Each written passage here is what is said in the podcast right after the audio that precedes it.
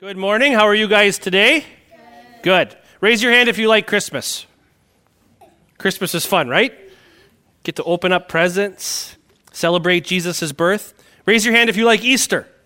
Easter's fun. We just had Easter not too long ago, right? Easter's fun too. We have Easter egg hunts and Easter baskets and all sorts of fun things. Raise your hand if you like Pentecost.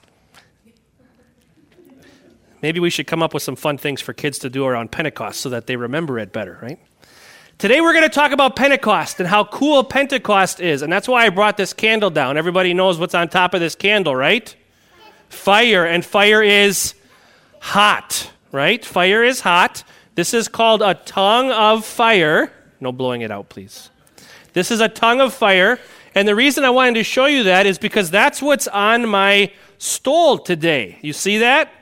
These are little tongues of fire. In the book of Acts, we just heard that on Pentecost, the Holy Spirit came and was poured out on Jesus' disciples, and little tongues of fire appeared on their heads.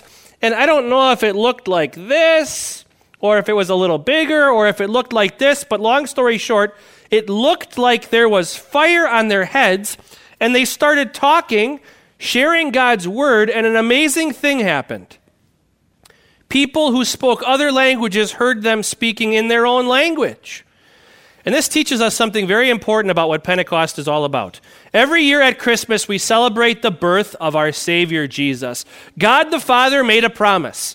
He made a promise to send the world, all humans, from sin. And he promised to do that by sending a Savior. Christmas is the celebration of God the Father's promise being kept. And on Easter, we celebrate the fact that God's promised Savior, Jesus, finished all the work that God sent him to do, living a perfect life, paying for our sins on the cross, and defeating death forever. But now, on Pentecost, we celebrate the work of God the Holy Spirit, who works through God's word and makes sure that God's word is poured out on all people throughout the world. God's word is preached in every language.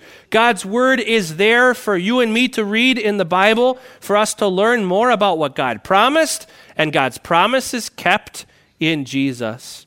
Today we celebrate God's word. We celebrate the work of the Holy Spirit through God's word as he is poured out on us, assuring us that Jesus has forgiven our sins and that death is not the end, pointing us always to the crucified and risen Jesus, our Savior and our King. Let's ask God to bless us as we focus on the work of the Holy Spirit today. Heavenly Father, in our culture, we have wonderful memories of Christmas and Easter. We look forward to them every year. We ask that you would help us look forward to the day of celebration where we celebrate the work of your Holy Spirit through your word. If it was not for his work, we would not know about Christmas. We would not know about Easter. We thank you for the work of the Holy Spirit. We thank you for him working faith in our hearts, showing us what Jesus did for us and for all. We pray that you would bless the proclamation of your word today. In Jesus' name we pray. Amen. The portion of God's word that we will focus our attention on this morning is the same sermon text used by the Apostle Peter as he preached that first Pentecost sermon. Today we focus our attention on the words from the prophet Joel, chapter 2. God says, "And afterward I will pour out my spirit on all people. Your sons and daughters will prophesy. Your old men will dream dreams. Your young men will see visions. Even on my servants, both men and women, I will pour out my spirit in those days. I will show wonders in the heavens and on the earth, blood and fire and billows of smoke. The sun will be turned to darkness and the moon to blood before the coming of the great and dreadful day of the Lord. And everyone who calls on the name of the Lord will be saved. For on Mount Zion and in Jerusalem there will be deliverance, as the Lord has said, among the survivors whom the Lord calls." This is the word of our God. Please be seated. Let's pray.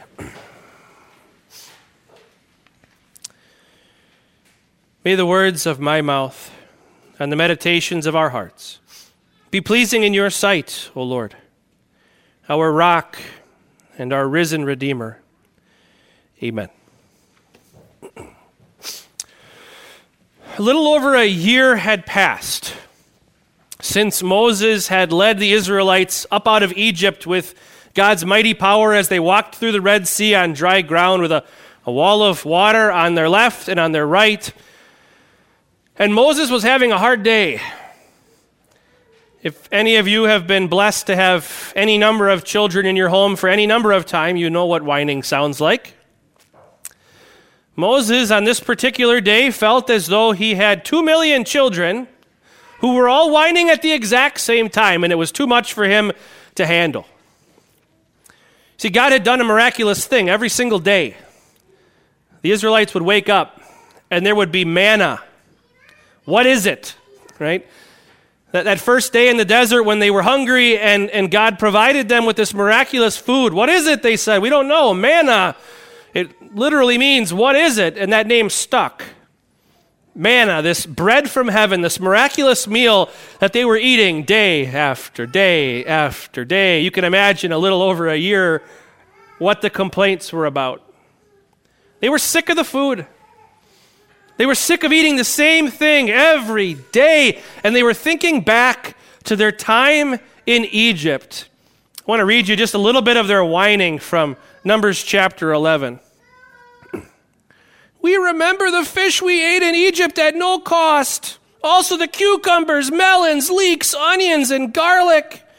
But now we've lost our appetite. We never see anything but this manna. They were looking back on all sorts of wonderful food that they enjoyed. But now it's just the same thing. And Moses goes to the Lord. The Lord is angry with the people for their complaining over this miraculous provision that they're receiving every day. Moses is frustrated. He says, Lord, I can't handle it. They're not my children. Why do I have to deal with them? Just take me now. I don't want to deal with these people anymore. And the Lord says, okay, you need some help. Go get 70 of the old fellas from the camp. Have them come to the tent of meeting. I'm going to take a portion of the power of my spirit that rests on you, and I'm going to put it on these 70 elders, and they will help you. And so that's what they do. They go and get 70 elders from the camp. They bring them to the tent of meeting. And the Lord does exactly what he promises. He takes a portion of the power of his spirit that rests on Moses, the prophet. And he puts that portion of the power of his spirit on the 70 elders. And they begin to prophesy. This is an amazing thing. But then something else happens. From the camp of 2 million whining children comes a young man running with the news of something bad that's happening. Moses, Eldad, and Medad are prophesying in the camp. This might not sound like a big deal to you, but it was a big deal. There were 2 other older fellas who, for whatever reason, were not in the group of 70. They were prophesying in the camp, and God, in his infinite wisdom, put his spirit on them too. And they started prophesying. And people are freaking out. Joshua, the same Joshua who has a book of the Bible named after him, who followed Moses in leading the people of Israel after Moses died. Listen to what Joshua says. Moses, my Lord, stop them! Listen to what Moses says. Are you jealous for my sake? I wish that all the Lord's people were prophets, and that the Lord would put his spirit on them. It's a little insight into how people viewed prophecy. People in Moses' day, if they wanted to know what the Lord said, they would go to Moses. He was the prophet that the Lord spoke through. He was the prophet who the Lord made promises through, and then he'd keep promises, and he'd make a promise, and he'd keep a promise. And that's how you knew if the prophet was actually from God or not. Did what they say come true? Did the Lord do what they said was going to happen? And so now, okay, we can accept that there's going to be 70 more, to help Moses because they were formerly brought in and God said he was going to put his spirit on them, and he did, but we don't know anything about these two other guys. They should not be prophesying. And they view this as a problem. This is not how God works. But Moses has this somewhat shocking prayer. It's what I'm hoping you get out of this, is that this is different. This is not the norm. This is not how God had been working. Moses wishes that God would pour out his spirit on all people, that they could all be prophets. This is important to understanding the book of Joel, because the prophecy that you just heard come from the prophet Joel's lips about 700-800 years after Moses is basically the same prayer, only this time instead of the prayer of the prophet, it's the promise of God. It's a promise of God that he would pour out his spirit on all people. Your sons and daughters will prophesy. What? Your old men will dream dreams. Your young men will see visions. Even on my servants, probably better translated slaves. Not translated slaves because of our American history with slavery and where that takes people's minds. But servants, slaves, people who would have been considered the lowliest of the low, God says, even on them, both the male servants and the female servants, I'm going to pour out my spirit on every one. And where I want you to start this morning is understanding how shocking of a prophecy this would have been to God's people. This is crazy. This is not how God works. And yet he promises he's going to pour out his spirit on everyone. Now, we don't know a lot about the prophet Joel. A lot of times when these prophets begin their work, there's a reference to some kings who were serving in their day. It helps us figure out about when they lived and when they served. We know when the prophet Isaiah lived and served. We know when the prophet Jeremiah lived and served. We're not 100% sure as to when Joel lived and served because we don't get that reference of the kings who were serving during the time when he served. But we do have a number of Israel's enemies, enemy nations, listed throughout the book of Joel. And as we identify who they are, and as we follow through Israelite history and we see when those nations were mostly the enemies, we get a pretty good idea. So most scholars think that Joel was one of the earlier prophets, around 800 BC, 830 to 800 BC. This would have been about 150 years after the prophet King David lived and ruled, about the time of Elijah and Elisha, give or take. And the prophet Joel is a very short book. You could go home and read the whole thing in about 10 minutes. It's 3 chapters, about 6 pages in my Bible. And he comes with this message of repentance, which is pretty common for God's prophets. But there's something kind of unique about Joel.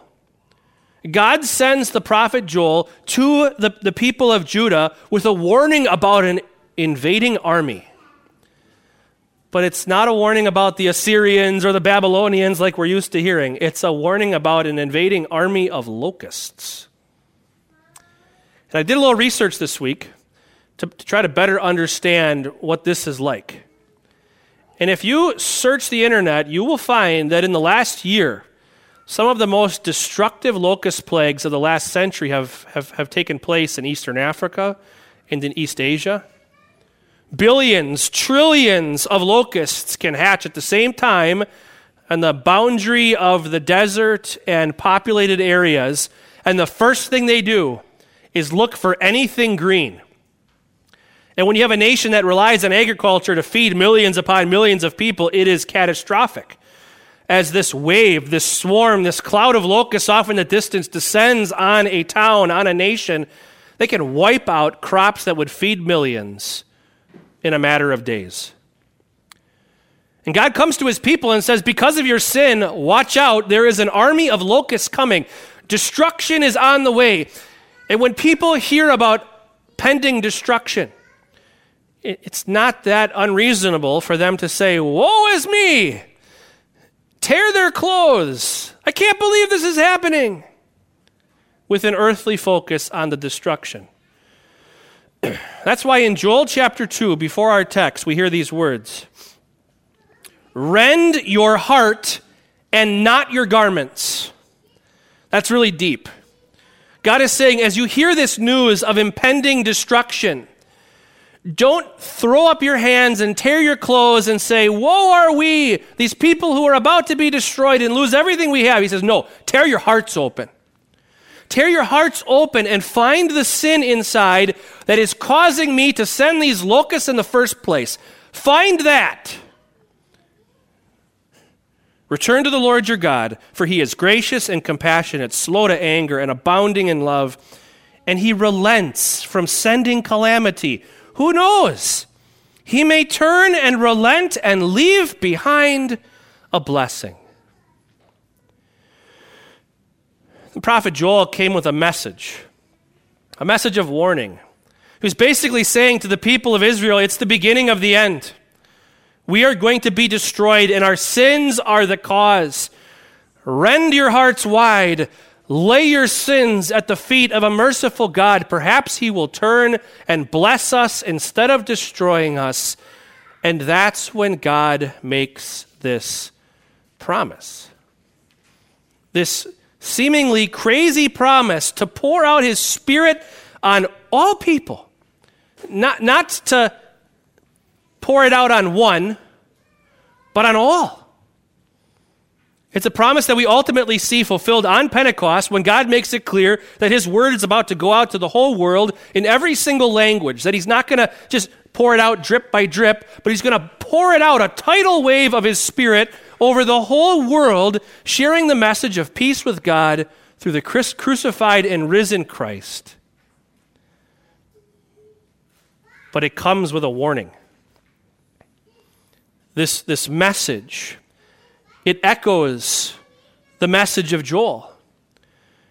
God is basically saying, when you see this sign fulfilled, when you see my Spirit poured out on all people, it is the beginning of the end, and there will be other signs in the world around you to show you that it is the beginning of the end. They're terrifying signs. Listen to them again. I will show wonders in the heavens and on the earth, blood and fire and billows of smoke. The sun will be turned to darkness and the moon to blood before the coming of the great and dreadful day of the Lord. This is more a scene from a movie than from reality. But if you're walking down a hallway and there's a closet door that's closed and all of a sudden a pool of blood comes out under the door, what's that a sign of? Death behind the door, right? Are there signs of death in the world around us? Yeah, all around. There's news of murders. There's news of diseases. There's news of all sorts of catastrophes that take the life of humans, things that might lead us to fear our own death. It's all around. COVID is just one example. There will be signs of death.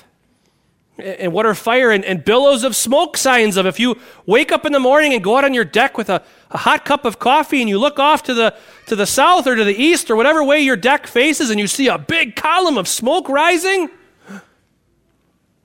is a house on fire? Something's on fire? Something's being destroyed. These are all signs of death and destruction.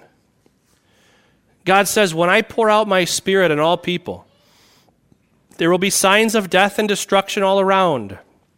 These are signs of the beginning of the end. That the end is near. When you see them, you may be tempted to tear your clothes, to say, woe are we!